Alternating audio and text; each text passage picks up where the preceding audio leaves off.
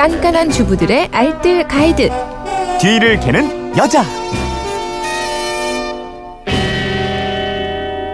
뒤를 캐는 여자 게시판으로 박윤재님이 전기 레인지에 대한 궁금증을 올려주셨거든요. 예, 곽지연 리포터와 이거 알아보겠습니다. 어서 오세요. 네, 안녕하세요. 요즘에 오피스텔이나 원룸에는 안정성 때문에 가스레인지 대신에 전기 레인지들, 뭐 인덕션이나 하이라이트 방식이 설치된 곳들이 많다고 하잖아요. 예, 예. 근데 이게 버튼으로 간단히 작동이 되다 음, 보니까 주인이 집을 비운 사이에요. 고양이나 강아지가 그 스위치를 누를 수도 있다고 예, 합니다. 박윤재 님도 그런 우려를 섞어서 오늘 이제 질문을 보내주신 건데. 네, 맞아요. 전기 레인지도 종류가 있죠. 네, 크게 두 가지예요. 하이라이트 방식이랑 인덕션 방식으로 나뉘는데요. 네. 먼저 하이라이트 방식 먼저 설명을 해드릴게요. 네.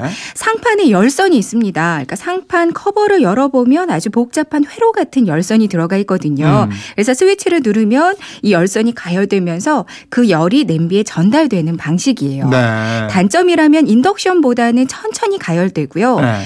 스위치를 꺼도 그 상판에 잔열이 남아 있다는 단점이 있습니다. 예. 하지만 그 사용하는 용기들, 응. 뭐 냄비나 프라이팬은 가스레인지에서 사용하는 거의 모든 용기를 다 쓸 수 있다는 건 장점이고요. 아, 그렇군요. 네. 예. 반면에 인덕션은 열 전달 방식이 다르죠? 네, 다르, 다릅니다. 음. 그 인덕션은 겉의 모양은 하이라이트 방식하고 크게 차이가 없는데요. 네. 그 열을 전달하는 방식이 좀 많이 다르거든요.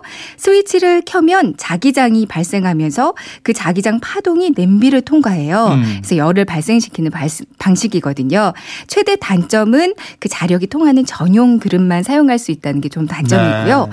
그래서 뚝배기나 유리 용기는 인덕션에서는 사용할 수가 없습니다. 음. 근데 장점이라면 그 상판을 뜨겁게 가열할 필요가 없기 때문에 잔열이 많이 남지 않아서 비교적 안전한 편이고요. 네. 가열 속도도 가스레인지보다도 더 빠를 수가 있어요. 오. 아무래도 하이라이트는 그 열선에서 직접 열이 나오기 때문에 뭐 종이나 의류 같은데 불이 붙기가 좀 쉽고요. 음. 물건을 위에 잘못 올려놨는데 실수로 그 스위치가 켜지면 화재로 이어질 수가 있거든요.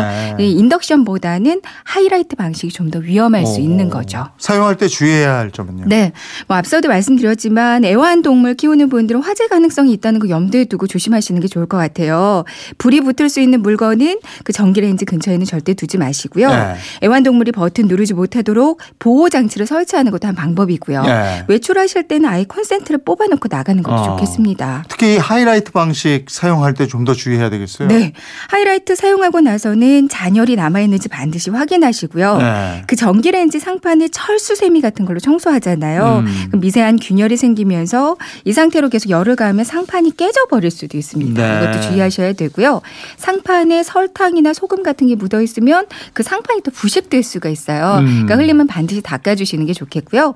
바닥면이 좀 울퉁불퉁한 냄비를 사용하거나 그 바닥에 물기가 묻어 있는 채로 사용하면 표면이 손상될 수 있습니다. 그러니까 음. 이 부분도 함께 신경 써주시는 게 좋을 것 같아요. 네, 알겠습니다. 지금까지 뒤를 캐는 여자 곽지연 리포터였습니다. 고맙습니다. 네, 고맙습니다.